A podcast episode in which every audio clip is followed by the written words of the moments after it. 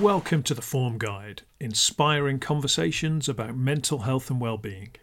This week we're chatting to Josh Krichefski, COO and EMEA CEO of MediaCom, and we're going to be talking about all things well-being in the workplace. Thanks for tuning in.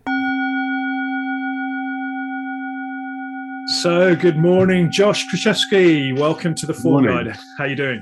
I'm very well, thank you. Thanks for having me. Well, thanks for being here. So that was, I Know You Got Soul by Bobby Byrd. It's a 70s funk classic. Are you a 70s funk man, Josh? Well, listening to that, I certainly am, yeah. No, I like to listen to a bit of 70s funk when I'm driving the car, and I'm just kind of desperate to get dancing on a dance floor quite soon. I haven't done that for quite a while, and yeah, I think I'll be listening to some 70s soul when I do that. Yeah, absolutely. Yeah, it's one of the big things about lockdown that I've missed as well, is getting out there onto a dance floor. And yeah, we're planning the Inside Out Awards for next year, and it was always going to be dancing and celebration. And we're just trying to book this amazing venue that'll be a bit different, but will involve a lot of dancing. So I'll definitely keep you posted on that. Excellent. So welcome. You are the global COO and EMEA CEO of MediaCom. You, talking of the awards, you also won the executive sponsor category for the Inside Out Awards this year. You do lots in the wellbeing and mental health space. So we're going to get into all of that, and keen to understand a bit of the work you've done at MediaCom as well. But I guess, first of all, the question I always ask, and that's, how are you today out of 10? As you can see, my score is a 7 out of 10 today. I've just dropped off my little lad in his new uniform to his new school. So, proud dad. And then caveating that, still a few physical health challenges with long COVID and a bit of a headache going on, but that's balancing out it. Yeah, still drags on, Josh, to be honest, but there's no treatment yet, but I'm kind of used to it, so good to be here. What about your score? How are you today? I think I'll give myself a 7 out of 10 as well, actually. I think, I mean, I'm I'm pretty I feel pretty good, feel pretty happy. But I feel a bit, I suppose I've got quite a long and hectic, is it stressful? I mean, it'll be stressful. Let's see if it's going to be stressful. I've got quite a full-on day ahead of me today. So I'm sort of, I wouldn't say it's like kind of cooking on gas. As I mentioned to you before we started recording, I woke up in the middle of the night last night, which is something I often struggle with when I'm feeling anxious. But I did get back to sleep, so I feel like a little bit tired. I'm still feeling sort of a bit bleary-eyed, but generally I feel pretty good. Yeah, well, we'll take that, and I guess it's quite important. You're recognizing that you've got a day of intense or stressful, difficult things happening, and how do you sort of balance that with then to recover from that, to make sure you're giving yourself the space to process it all? Well, I mean, I think it's the thing that I try to do as much as possible is have breaks between meetings. Yeah. And sometimes you can't, but at least, like, let's say I've got, 3 meetings on the trot. I might change the time of one of them just so that at least I've got like a 15-minute break between 2 of them. I always try and exercise at some point in the day. I'm not sure when that's going to be today. I like to exercise in the morning, actually. I generally have more energy in the morning. Yeah. So I think that's something that I really need to do. And I like to just get at least half an hour of sort of daytime fresh air as well. So those are the sort of the things that I try to do. I also, I suppose, just I try to really focus on what I'm doing at that specific time. So whilst I want to be prepared for every meeting that I have, what I don't want to be doing is having a session with you thinking about the next meeting I'm having. I want to be completely present in my conversation with you. So, and I think that helps. Yeah. And I think, we're not great at multitasking. We tell ourselves that we can do it, but the brain just then flicks between those 2 tasks, and then the overall efficiency goes down. The scientists will tell us. So it is much better to focus on what's in front of us, isn't it? Yeah, exactly. Good stuff. What would a perfect 10-day look like for you, Josh? What would be the components, if such a thing exists, that all the stars would align? I'd have slept at least 8 hours without waking up. I'd get up. I would have a coffee. And then I'd probably go and do some exercise. Yeah. I'd then have a really nice breakfast. And I would have a day of kind of hanging out with a combination of family and friends ahead of me. So we're not talking about a work day here. Not that I'm saying that work days aren't necessarily 10 out of 10 days, but, you know, I'm trying to describe that, you know, my best type of day. The sun will be shining. I'll be wearing shorts. Yeah. I'd also be wearing a top, but I would be wearing shorts. Yeah. And maybe some flip-flops. Yeah. Just be a combination of seeing the people I love, eating good food, you know, having a nice drink and general kind of good vibes. Yeah, love that. Good, so good sleep, family, people you care about, in a relaxed setting, good food with some exercise, you know, some good cornerstones of our well-being there. For me, I'm with you on that. It would be morning exercise, probably a dip in the sea, maybe swimming in the sea, a nice cold sea before breakfast. That would be an addition to my perfect 10-day for sure. Very nice. So we're going to do the quick fire round. This is something I haven't asked you to prepare for before we get into the proper questions. And this is, if mental health were what would it be? The first thing that comes into your head, really. So if mental health were an animal, Josh, what would your mental health animal be? A lion. A lion. Brilliant. Why lion? Because you're just like full of like energy and strength. And, you know, I think of mental health as a kind of positive thing rather than as a negative thing. So like, I just think when I think of a lion, I just think of kind of like full capacity, really strong. Yeah. I like that. Yeah, I like that. And they can be quite stealthy as well. They can be sort of hidden away a little bit, and then they can be all action. But I do like that kind of positive look on mental health. If mental health were a colour, what colour comes to mind? Blue. Yeah. And the reason for that is that I just think of kind of tranquility when I think of blue. And it's kind of my go-to, really. So yeah. Yeah. I love that. It's also, for me, blue sky as well. Yeah. That kind of, you know, the sun is shining, it's blue sky. And indeed, for the form score, our kind of 8, 9, and 10s, they're all different blues on the colours that we use. So yeah, I'm with you on that. If mental health were a food, what would the food be for you, Josh? Oh, it's tough on that, isn't it? I mean, I really like lasagna. Yeah. And it's funny, I was having steak and chips with my son last night. I made it my wife and daughter. Sorry, and this is supposed to be short, quick fire, isn't it? That's cool. Go for it. They were out having dinner, so I made my son his favourite dinner, which was steak and chips and salad. He doesn't like vegetables, but I made him have some salad as well. And I was sitting there eating it and drinking a very nice glass of red wine. And I was thinking, this is kind of this is why I'm telling you this, Anya. I was sitting there thinking, this is his perfect meal. What's my perfect meal? And I thought to myself, I do love a lasagna. It's just... Yeah, I love it. So that's probably it. I think, and I'm with you on that. It's kind of like a comfort food lasagna, isn't it? You know, it's kind of, you know, good textures, lots of different layers to it. That's good. If mental health were a song or a piece of music, Josh, what would it be for you? I love Elbow. Yeah. And I love walking to Elbow because it's sort of, Elbow is, a lot of their music is kind of a combination of glorious, sad, you know, amazing use of kind of strings, lots of violins, and it's just real. There are lots of real anthems, and I just feel like it. What I love about and you know, with mental health, what your mental health is a spectrum, isn't it? You move up and down that spectrum, and I think Elbow songs do that as well, really beautifully. So I think that would be my answer. Yeah.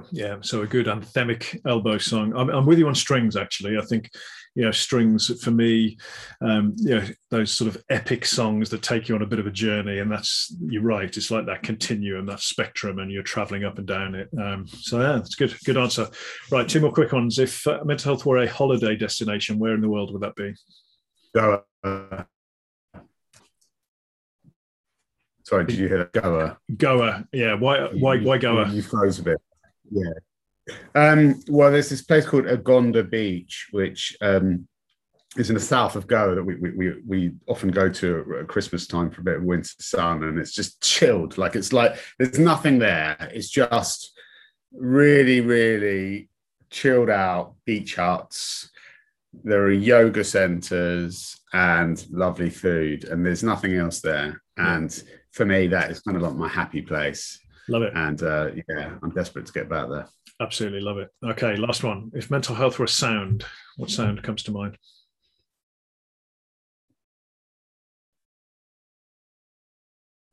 God, I don't know how to answer that question. I mean, because I talked about strings. I suppose the other instrument that I really love is the piano. Yeah. And I don't know if that's what you're looking for, but yeah, the piano is a very kind of emotive instrument for me. And I always feel like it kind of, when you bring the piano into all sorts of different music, particularly dance music, I find that it really elevates the kind of the mood. Yeah. And it's quite an emotive sound. So yeah. The sound of the piano, absolutely, and yeah, and those big piano riffs in house tracks. Paul Walford is one of my favourite producers who uses the piano a lot. I love that sound. Brilliant. So I'm going to try and put all that together. So Josh, we're in Goa. We're in those beach huts. It's a beautiful day. We can see the blue of the ocean going into a different blue of the sky. So our colour blue is there. We've got a band there actually, and there's a pianist doing a very gentle lead in, and then a full string, kind of part of an orchestra that's playing some Elbow covers. Strangely, for Goa, we're eating lasagna, but because we can, we're there and we're feeling very good about that. And then in the distance, we can see a pack of lions, but we're not worried about them. We're just aware of their magnificence and their presence. So that's the. That's the image that I've put together on your quickfire round. So thank you. Thank you very much. It's good. So good. Yeah, maybe aside from the lasagna in Goa, we could probably make that happen, actually. Well, the lions can be done, can they? Yeah. I reckon the lions could be there. All good. So thanks for doing that. So welcome everybody on the live. Good to see you, Stephanie, early in the US. Luke, Sarah, and Hurrah, great to see you all on the comments. Hope you're all doing well today.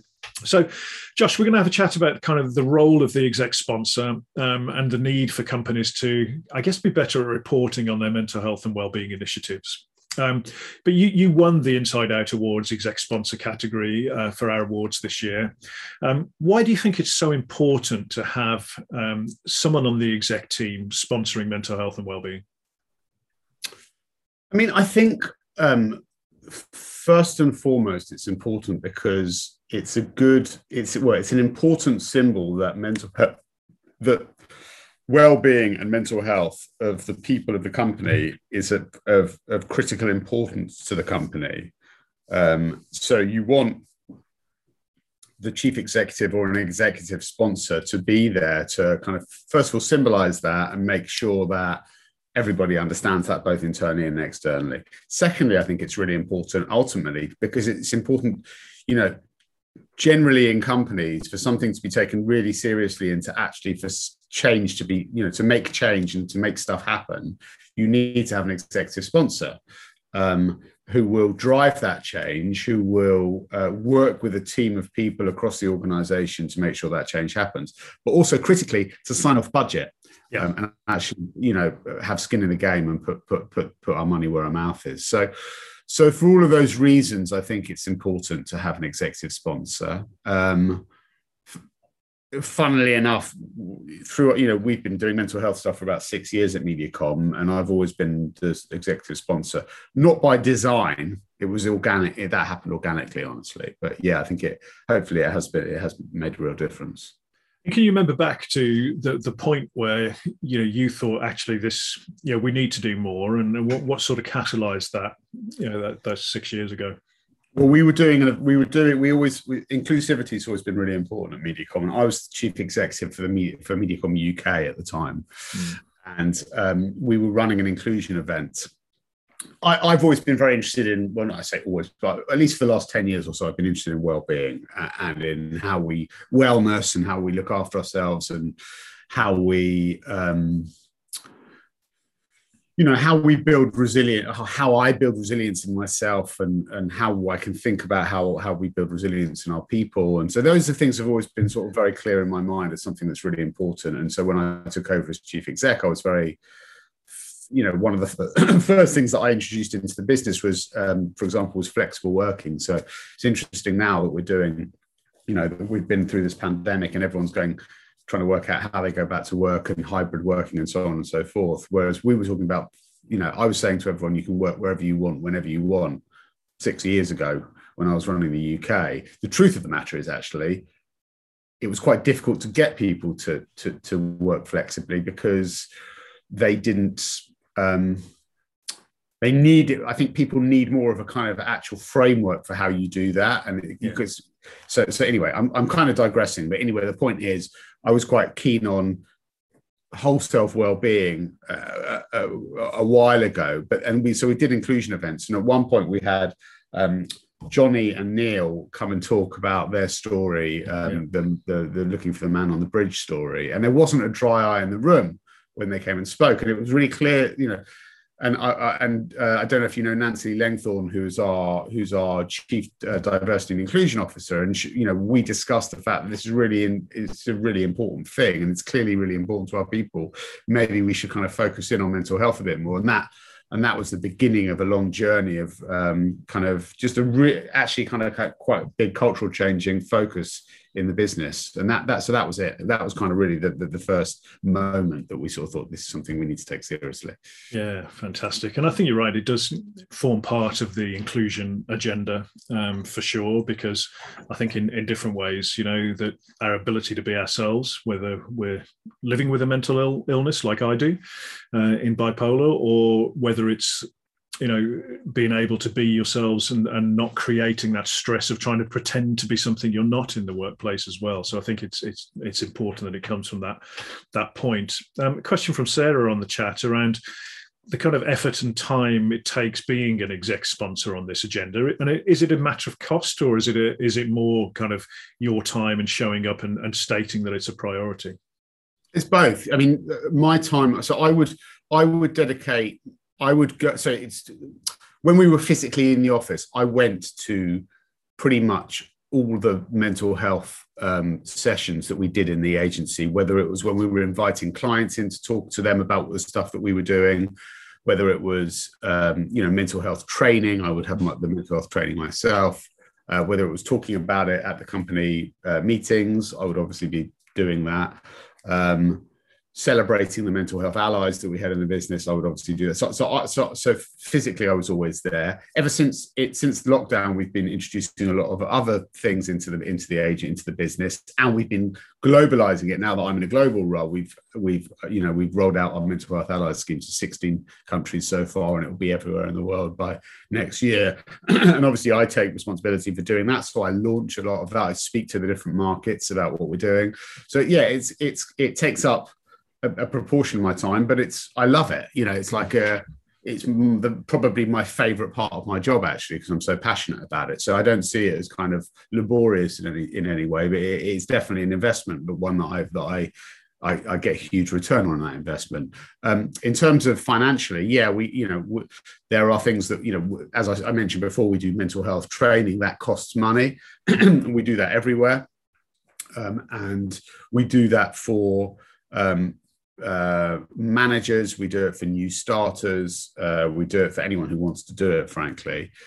We also have kind of resources externally for people to access, so that does require some budget, not a huge amount, honestly. But yeah, it does require signing off some budget. You know, we're about to do we're talking about reporting. We're about to kick off a wellbeing audit, which is our own mental health reporting. We're using the external provider for that.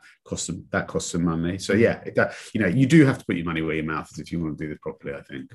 Yeah, and I think that's right, isn't it? That if we're, you know, as I'm sure you would say, your people are your greatest assets of the business. It's a people business. We do need to invest in ensuring that our people are well, healthy, and, you know, have that resilience that, you know, personally you built up by doing the things we talked about, exercising and prioritizing sleep and all of that. So it's important we make that investment for sure. What initiatives are you most proud of? Maybe you've touched on them, but in that 6-year journey you've been on. I mean, I think that I'll talk about the main things that we've done. So we created a mental health allied scheme, which has been, it's like a first aider scheme, but it's about signposting and being there for people to have conversations. I think that was the first thing we did. We've also set up an ERG, a mental health ERG, so that ensures that there are always kind of regular check-ins for people. There's loads of communications go out from the ERG. There's always access for people within the company, but also external assistance for anyone who wants to have a conversation. We've created sharing sessions where people talk about their own experiences, and have also written stories about their mental health stories that they shared with the whole company. I'd actually say that in itself, the sharing element has probably been the most transformational element in terms of mental health in our company. And what I mean by that is when we first did My Mental Health Story, that kind of overnight sort of changed the culture in the company to be a place where people felt that they could... It was okay not to be okay. It was okay to say how you really felt, to be vulnerable. In fact, you were celebrated for it. People, it broke down barriers. You know, it really kind of destigmatized the conversation around mental health. And then I think you need to maintain that, keep the momentum going. We always have done. So I think, and that's moved into all other areas of inclusivity as well. So, you know, people talk about their Black history story. People talk about their sexuality story, you know, their gender story. There's lodes of sharing that happens that I think has really broken down there, but that started with mental health.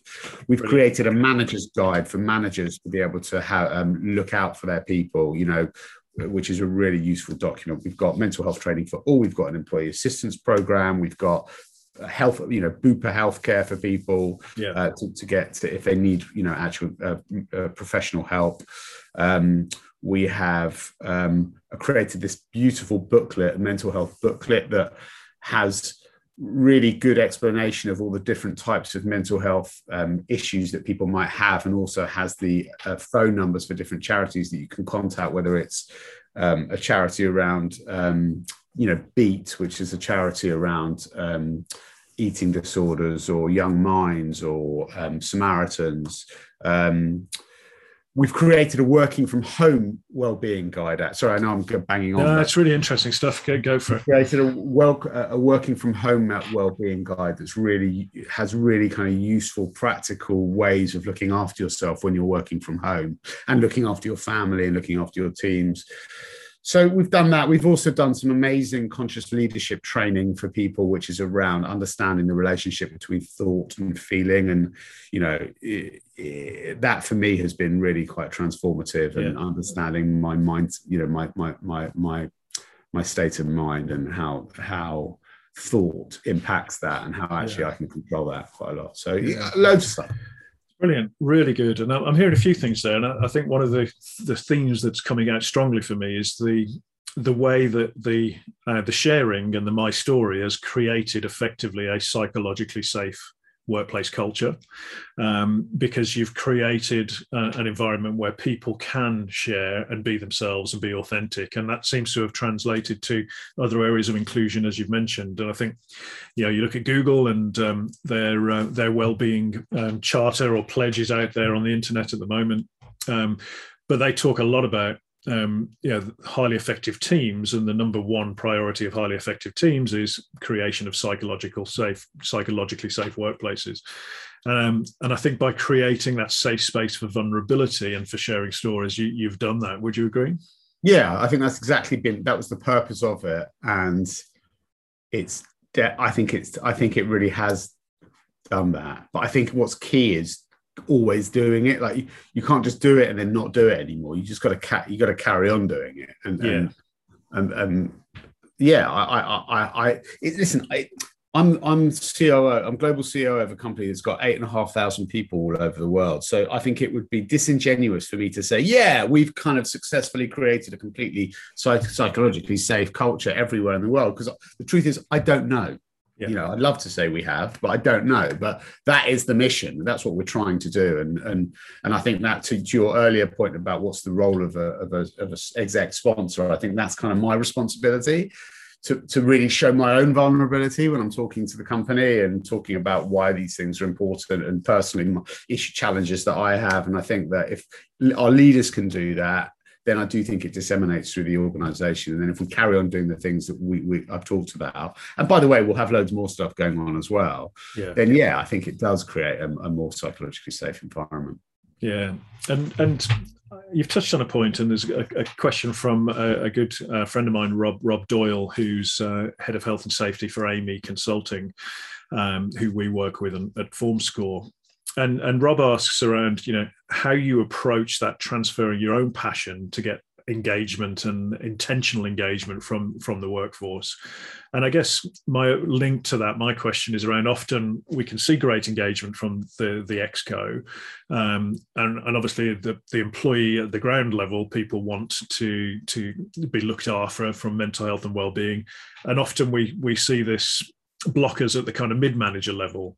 So how do you sort of transfer your passion down through all the different layers of the organization? And I guess the training would be part of it, right? But how do you manage to do that? So yeah, I think manager training is a critical part of it, because people are promoted through an organization into management roles and not given the wherewithal to actually manage people. And so that's quite a, so, and when I say management training, I also mean mental health management training. Yeah. But I'd say almost more fundamentally than that is that our mental health ERGs and all of our ERGs are actually, and all of our mental health ally programs really are programs that were created by the people for the people. So whilst you have an exec sponsor like myself kind of being a figurehead, these people, I'm not running these ERGs. I'm not running the mental health ally programs. I'm not doing that, you know, and that's done by people at every level in the organization. So it means that every level is represented within the organization. And it means that when you, and also when, you know, when we're rolling out our mental health allies program, we're very purposefully not saying, right, this is the blueprint. This is how we did it in the UK. You've got to do it exactly the same way, because we recognize that there are nuances in every market, in every country, that that really are critical to the success of that in that country. So I don't want to be kind of ethnocentric about how we go about doing those things. So what we do is we give them a guideline, we give them a company that will help them roll it out and help them do the training in their market. But equally, we give it to them to take ownership of and say, you guys are going to make a success of this. You guys have to take ownership of it. It has to be throughout at every level in the organization. And, you know, the principle is if you do that, then it's successful. And if you don't, it's not. And yeah, there's only, you know, there's only so much I can do, which is like, give them the resources to make a success of it, and then you need to have the wherewithal and the kind of the commitment locally to do that. And I think, by and large, all markets that we've introduced it at so far have done. And I think that we've I think some people are, a couple of years ago. So I've got two roles now. I'm the CEO for Europe, Middle East and Africa, and I'm the global COO. When I took over as CEO for Europe, Middle East and Africa, some of my team said to me, you know, all your mental health stuff you talk about in the UK, it's not necessarily relevant in all the markets in EMEA. And I was like, that sounds a bit weird, but okay.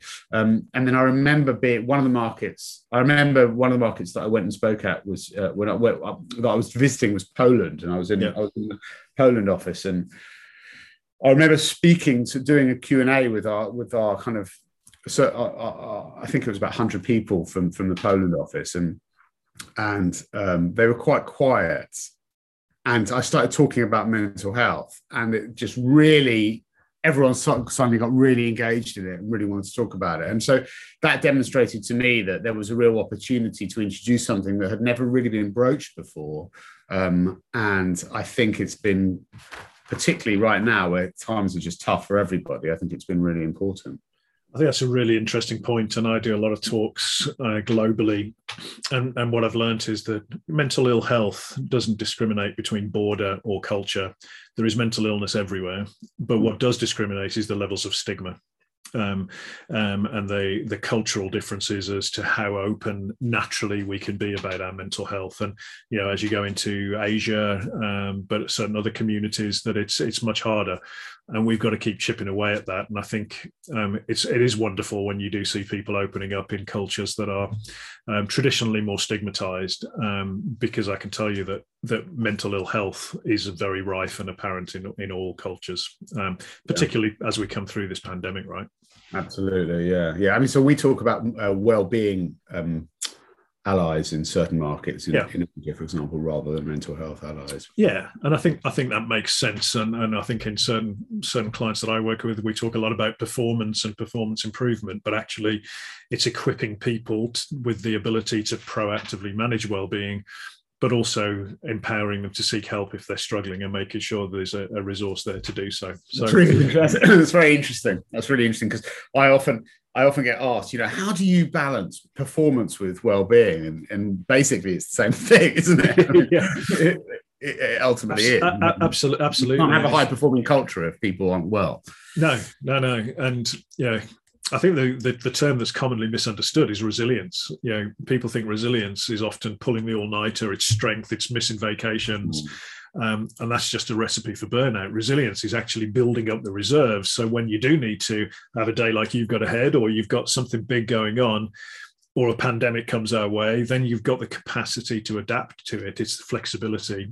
And I think a lot of the educational stuff I do, it's around, self-care is not selfish. Self-care is an essential component to being the best you can be in all aspects of your life, including your job. Yeah. And I think when I talk to boards, it's some will get it. It's like the moral case. It's the right thing to do. Others need to understand the performance case, but they're both there, and it's a kind of win-win, really. Yeah. So you're doing lots, which is great to see, and it's great to share some of that with our watchers and listeners. Obviously, you're also passionate about the kind of the need for better reporting from employers on mental health and well-being. Can you share why you think that's so important, Josh? Yeah, I mean, I think basically it's really, I think there has to be an element of accountability for companies of a certain scale. I'd say probably companies of 250 people or more, if we really want to see change, and if we really want our, we have to recognize that so much time is spent of our people's time is spent at work, whilst their mental health may not be driven by work. I think it's really important that companies are taking responsibility for the well-being of their people. And I think that there are, certainly over the last couple of years, you've seen more and more companies talking about mental health, more companies talking about well-being, and seemingly taking it more seriously. And I think that's great. I worry that once the pandemic is truly over, companies will revert to type and focus just on the bottom line, and all of that concern around people's mental health will just go out the window, frankly. And so I feel like it's important to have some form of accountability that keeps companies honest, celebrates great stuff that's being done, and makes it more accessible to others, so that we can all kind of raise our game, really. And that's in that place. That's it's kind of the thinking, honestly. Yeah. Really, really interesting. And I agree with you. I think that on a couple of points, really. One, I think it's great to see the elevation in conversation about mental health and well-being in the workplace. And it's great to see that translated into action. We need sustained long-term action to make long-term change and improvement, for sure. But I think organizations that actually do mental health and well-being well, or also not averse to reporting on that and to being accountable. And I think if we can use that to drive that action, that long-term action, it'd be interesting to see. What would that look like for you? I mean, what do you do internally? For example, you mentioned you're doing an audit at the moment.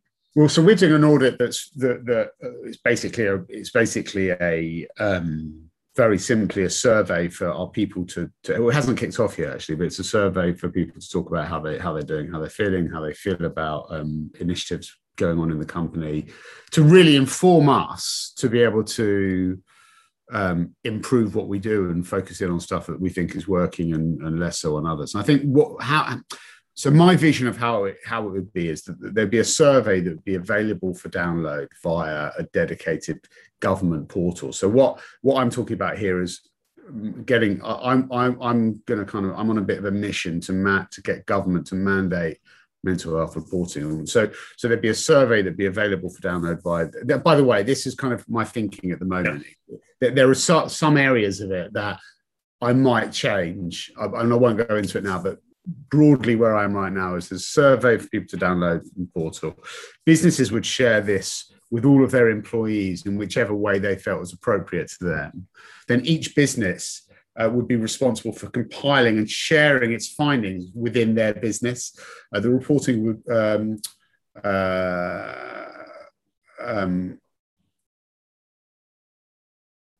The idea that we're doing this would be very publicised and mandated by government. Yeah. So businesses wouldn't be able to ignore it, and employees would expect the survey to come because it'd be very publicly stated by the government. Now, we wouldn't actually make the data that the companies that they get back. We wouldn't get them to publish it. And I was thinking before that we would, but the thinking now is that we wouldn't. And the reason for that is we'd originally considered having business upload their data into a government portal to make this public. But there are nuances, I think, that make this probably slightly inappropriate. Firstly, we don't want this to be a tool in which we attack industries or businesses, because mental health is a really complex issue. Yeah. And the role businesses play in supporting it is equally complicated. So in order to encourage leaders and their teams to change and improve, it really needs to be a positive conversation about best ways to support our people. And secondly, there'll be a context to data. There's always a context to data. It's not as black and white as, for example, gender pay gap reporting, which is numbers-led. So, for example, if a business has encouraged its people to be open and honest about their mood and their health, then that business may well see more people stating that they're concerned about their mental well-being. Correct. Whereas if a business has encouraged no conversation and a really stoic approach, employees may say everything's fine, and therefore the business is doing great and would, without context, look worse than the business who's doing nothing. So we believe that the mandating the need to report back to your own business will allow organisations to be accountable to their own people, but also give context to the people who really need to see it. So that's my thinking at the moment. I think broadly that's where we'll net out. In terms of what the survey looks like, that could change, because it could be a government of everyone has the same survey. It could be that there are some fantastic indexes out there at the moment, like the Mind Index or the Unmind Index, that you could use external suppliers of surveys if they're really kind of scientifically robust surveys. So I'm not sure that we necessarily need to be prescriptive about that, but we'll see further down the line on the journey. Yeah, I like the idea of reporting back to employees, and I think organisations would then have could make a decision as to what they wanted to put in their annual accounts and annual statements on this to show what they're doing and the results of that. And again, I think organisations that are doing well would probably be more open to sharing that data publicly, but without forcing organisations to do so. Yeah. And I think you're right. We do want to inspire people to get on the journey to improve, which is interesting. We certainly feel as we get FormScore into more and more organisations, we've also got a good metric of the organisational FormScore, the score out of 10, which is a very simple real-time measure as well. So interesting to see how that transpires. And how important do you think the collection of data around mental health and well-being in the workplace is, Josh? Well, I mean, I don't think it's great, honestly. I mean, I think. The reason why I'm trying to do this is that I don't see anything that really brings companies together to do that at the moment. So, we've had to work quite hard to find a good supplier to create a survey that we think is, that we've gone back and forth. So I think it's very difficult to know where good stuff is happening. I think it's, the great work that you guys do, that This Can Happen does, and others you know, but not many, are great at identifying companies that are doing good stuff. But the onus is on you to do that. Yeah. And I think it should be easier to be able to see what good looks like. Yeah, yeah, absolutely. And where would you like to see this in a few years' time? What would be the, you know, the vision? Well, in my vision is that we do this, the government gets behind it, and it gets, you know, it gets proper exposure, and that companies feel that accountability and therefore, you know, want to maintain and get behind and really focus on the well-being of their people, and that it's, you know, actually it's good business that businesses only do business with other businesses who are being seen to be caring for their people and doing the right stuff for their people, and genuinely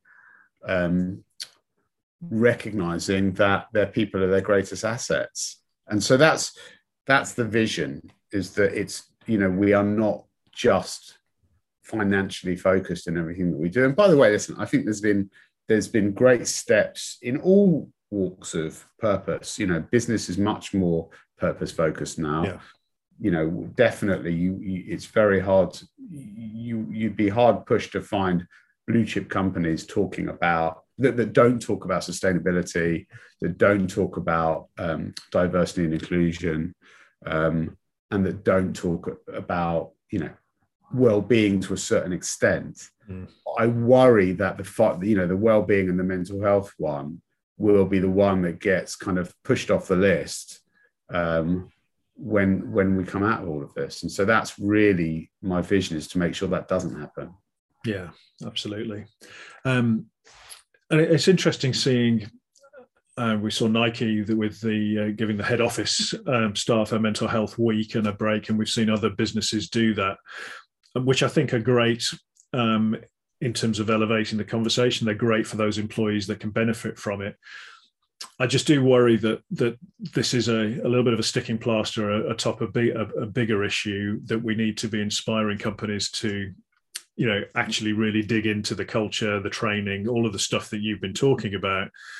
And I think if we can make this increase in accountability, and also then have a medium for sharing good practice, which is what I think is great about the conferences. This can happen, and, you know, Chris Cummings' stuff, that we can actually inspire organizations not to take action, but also then to tap into the good stuff that, you know, you guys are doing, or Deloitte are doing, etc. And do you think that element of it's quite important too? I do, because I think, listen, I wouldn't criticize a company for doing days off and those big symbolic gestures, because I don't know what else they do. So, yeah. You know, who knows whether they're, you know, I remember, I think Bumble did something a while ago as well, like that. Yeah. And I celebrate anything that brings up the conversation again, but I do worry that it's like, okay, job done. We can move on from that. We've done that. Let's do this now. And I think it's all about having a sustainable program to ensure that this doesn't go away. And this, you know, sometimes I feel like the conversation becomes mental health is a problem to solve. Like, mental health is not a problem to solve. Mental health is a solution. Like, we want our people to thrive. If our people are thriving, our businesses will thrive. So this is not like a, oh God, Joe, we really need to solve the mental health problem. It's not. It's like, we really want our people to be thriving, to be brilliant, and to be, because that is what performance is about. And we're in business, so we want our businesses to perform brilliantly. And so, yes, I think it's important to create a sustainable practice. But the reason for that is because it's going to be amazing. Yeah, you know, we're going to have workforces that are thriving.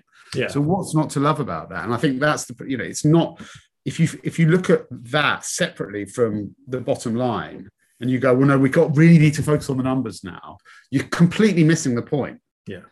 And that's what, that's, you know, and it's difficult because you don't want to be banging people on the head with that. You want people to understand that and see the benefits of it. Absolutely. 100%. I mean, I think, you know, for me, the opportunity is to have more of your people thriving more of the time. The numbers will then follow. I think, you know, the problem that I think some organizations need to solve where mental health is concerned is the impact of work and work culture on people's mental health and well-being. And I think, you know, some of those cultures that are causing mental ill health, that's they need to be fixed. But it's the same opportunity. And I think if we can just help people with literacy, with resources, with education, with training, to be a 7 out of 10 or an 8 out of 10, more than a 4 and a 5 out of 10, they will be better at their jobs. They'll also be better husbands and wives. They'll be better parents. They'll be better friends.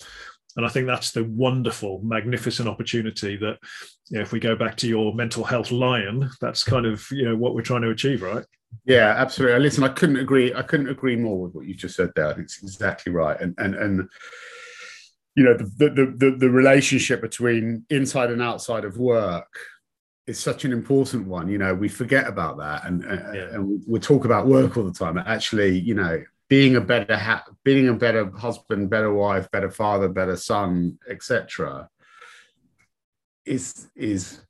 is fundamental to your to having a high form score and to having a great, to be able to instill a great culture within your working environment to ensure that everybody else has the same. Yeah. So yeah, you know, I think, you know, you're doing brilliant work and really important work, and I couldn't agree with you more. Thank you, Josh. Good of you to say. So a quick hello to Grace and Sarah Jane on the live chat. Thanks for tuning in. So one more question for you, Josh. We're kind of curating a library of well-being nuggets, you know, the one bit of wisdom that you'd be prepared to share on managing well-being. What would be your well-being golden nugget? I mean, my nugget's a tricky one to say because I'm going to say it and people are going to go, what the hell does that mean? But I think that the thing that helps me the most in life is understanding that when I'm driving myself mad, worrying about something, that's my thought that's doing that, and that's not reality. That's just my thought. Yeah, and it's very easy to. I'm not saying so. Just think positive. I'm not saying that. I'm saying just recognize that that's thought. It's not reality. And when you recognize that that's a thought, you can go, okay, that was a thought. Yeah. But there are other thoughts I can have as well. Yeah. And that can often take me to a kind of more positive mental mind state. I love that. Absolutely. And you know, in me, in dealing with the challenges of the depression that I experience, a lot of those is negative self-talk thoughts than self-talk, and actually accepting that they are just thoughts and that they will pass and they're fleeting with a sense of lightness and curiosity can be very, very helpful. So great nugget there, Josh. Thank you so much. So this is the Form Guide, inspiring conversations about our mental health and well-being. Next up, we've got Alistair Banks, who is a role model from the forthcoming Inside Out Leaderboard and has a powerful story from a male perspective around the impact of miscarriage and loss and grief. So we're going to cover that topic next week. But in the meantime, Josh, thank you so much for sharing. Thanks for all you're doing, and really super excited to see the reporting project and where you get to on that. Thanks very much. Cheers. Thanks, Josh. Bye.